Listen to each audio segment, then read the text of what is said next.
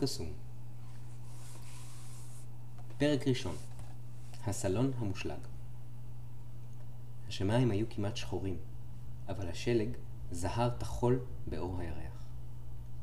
הים הישן השתרע תחת הקרח, ועמוק עמוק בין שורשי האדמה חלמו כל הזוחלים הקטנים על האביב. אבל עד לבואו ייאלצו להמתין עוד זמן רב, כי השנה החדשה רק החלה. במקום שהעמק פונה במתינות ומתחיל לטפס לעבר ההרים, עמד בית קבור בשלג. הוא נראה כמו תלולית שלג גחמנית ובודדה עד מאוד. סמוך לבית התפתל הנהר בין שולי הקרח, שחור כפחם. הזרם החזק מנע מהמים לקפוא כל החורף. אבל על הגשר לא נראו עקבות רגליים, ואיש לא נגע בתלוליות השלג שהרוח ערמה סביב הבית. בתוך הבית היה חם. המוני גושי כבול בערו לאיתם בתנור שבמרתף. הירח חדר מבעד לחלון, והאיר את מעטה החורף הלבן שעל הרהיטים, ואת נברשת הבדולח שכוסתה במלמלה. ובסלון, סביב התנור הגדול מכולם, ישנה משפחת מומין, את שנת החורף הארוכה שלה. הם תמיד ישנו מנובמבר ועד אפריל, כי כך עשו אבות אבותיהם, ומומין טרולים שומרים על המסורת. לכולם הייתה בטן מלאה במחטי אורן, בדיוק כמו שהייתה לאבות אבותיהם, ומלאי תקווה ערכו ליד מיטותיהם את כל מה שהזדקקו לו בראשית האביב. עטים, זכוכית מגדלת, ורצועות של סרט צילום, מד רוח, ועוד חפצים שכאלה. הדממה הייתה שלווה ומלאת ציפייה. מפעם לפעם נאנח אחד מהם, התגלגל והתחפר עמוק יותר בגומחת השינה שלו. רצועת אור הירח שוטטה על פני כיסא הנדנדה ועל שולחן הסלון, טיפסה על גולות הנחושת של עמודי המיטה והאירה הישר על פניו של מומין טרול. ואז קרה משהו שמעולם לא קרה מאז שהמומין טרול הראשון שקע בשנת החורף שלו. מומין טרול התעורר ולא הצליח לשוב לירדן. מומין טרול הביט באור הירח ובגבישי השלג של הסגוגית. הוא שמע את נהמת התנור למטה במרתף ונעשה ערני ומופתע יותר ויותר. לבסוף, ירד מהמיטה ופסע ברכות למיטה של אמא שלו. הוא משך בזהירות באוזנה, אבל היא לא התעוררה, רק התקרבלה לכדי כדור אדיש. אם אפילו אמא לא מתעוררת, אין טעם לנסות להעיר את האחרים, חשב מומין טרול, ותופף בין חדרי הבית הזר והמסתורי. השעונים עמדו מזמן מלכת, ושכבת אבק דקיקה כיסתה את הכל. על שולחן הסלון עמדה עוד מהסתיו קערת המרק הגדולה ובה מחטי אורן, ובתוך כיסוי המלמלה שלה קרקשה הבדולח, נברשת הבדולח לעצמה חרישית. פתאום נתקף מומינטרול פחד, ונעמד בחשיכה החמימה ליד רצועת אור הירח. הוא הרגיש בודד נורא. אמא, תתעוררי! צעק מומינטרול ומשך בשמיכה שלה. כל העולם נעלם! אבל אמא לא התעוררה. חלומות הקיץ שלה נעשו קצת סוערים ומדאיגים, אבל היא לא הייתה מסוגלת להתעורר. מומינטרול התכרבל על המרבד ליד מיטתה, וליל החורף הארוך נמשך. בדמדומי השחר החלה ערימת השלג שעל הגג להתנועע. היא גלשה קצת ומיד טסה בנחישות מעבר לשולי הגג ונחתה בחבטה רכה. עכשיו היו כל החלונות קבורים בשלג ורק אור אפור קלוש הסתנן פנימה מבעד לשמשות. הסלון נראה אמיתי פחות מאי פעם, כאילו היה שרוי עמוק מתחת לאדמה. מומינטרול זקף את אוזניו והקשיב שעה ארוכה. הדליק את מנורת הלילה, ופסע בצעדים רכים אל השידה כדי לקרוא את מכתב האביב של סנוסמומורקין, הלא הוא ידידו סנופקין. הוא היה מונח במקום הרגיל, תחת קרון החשמלית הקטן, שגולף מאבן נקבובית רכה הקרויה קצף ים, ודמה לכל אחד ממכתבי האביב שהשאיר אחריו סנופקין כשנדד דרומה באוקטובר. בראש המכתב כתב היי באותיות הגדולות והעגולות שלו. המכתב עצמו היה קצר. תישן טוב ואל תהיה עצוב. ביום האביב החמים הראשון אשוב אליך. אל תתחיל לבנות את הסכר עד שאחזור. סנופקין.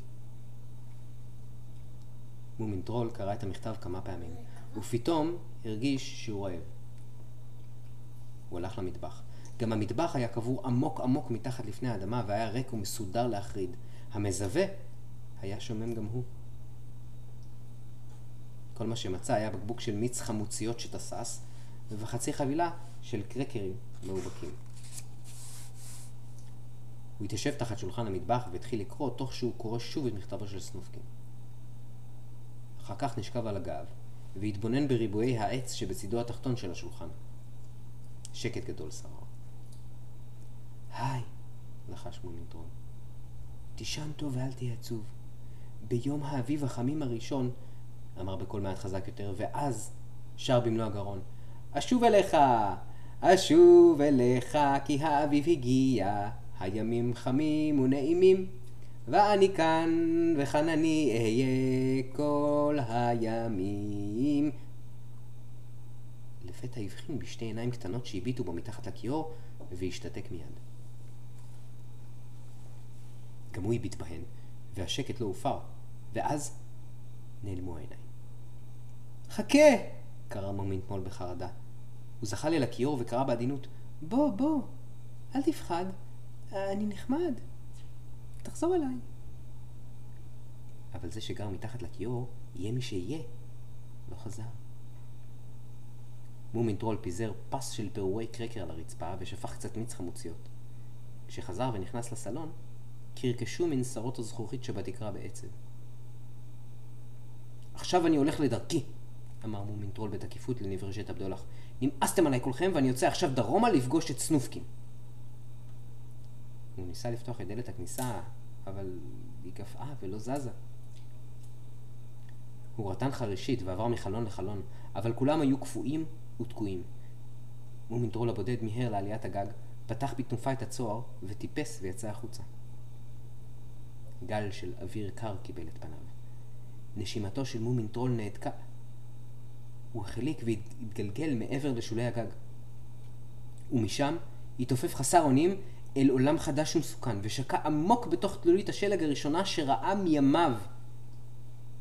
השלג דקר את פרוות הקטיפה שלו והיה לא נעים למגע, אבל חותמו כבר הריח ריח חדש. ריח רציני יותר, מכל ריח שהכיר אי פעם, הוא קצת מפחיד. כל חושיו של מומין טרול נדרכו, וסקרנותו התעוררה. אור, דמדומים מהפרפר כיסה את העמק כולו, אבל העמק לא היה עוד ירוק, הוא היה לבן. כל מה שהתנועה תמיד, קפא בלי תנועה. כל הצלילים החיים נעלמו, וכל מה שהיה זוויתי התעגל. זה שלג, לחש מומינטרול. אמא שמעה על זה, וקוראים לזה שלג. בלי שמומינטרול ידע, החליטה פרוות הקטיפה שלו לצמוח. בכוונתה הייתה לה, היה להפוך אט אט לפרווה עבה כמו שצריך בחורף.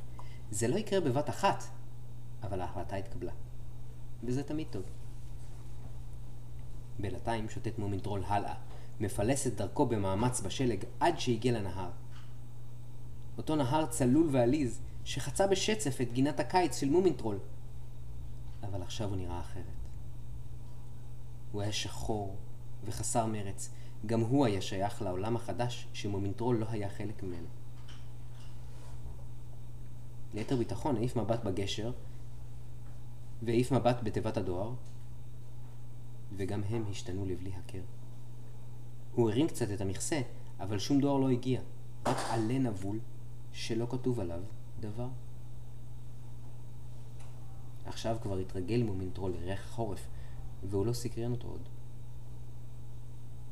הוא הביט בשיח היסמין שהפך לסבך מוזנח של ענפים עירומים, וחשב, אוי, כל העולם הזה מת בזמן שישנתי.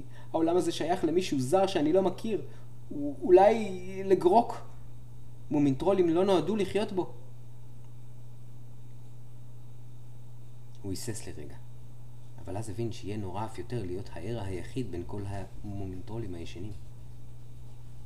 ולכן טבע מומנטרול את העקבות הראשונות על הגשר. חצה אותו והמשיך לטפס על צלע ההר. העקבות שהותיר היו קטנות מאוד, אבל נחושות, והן פנו הישר אל בין העצים. דרומה.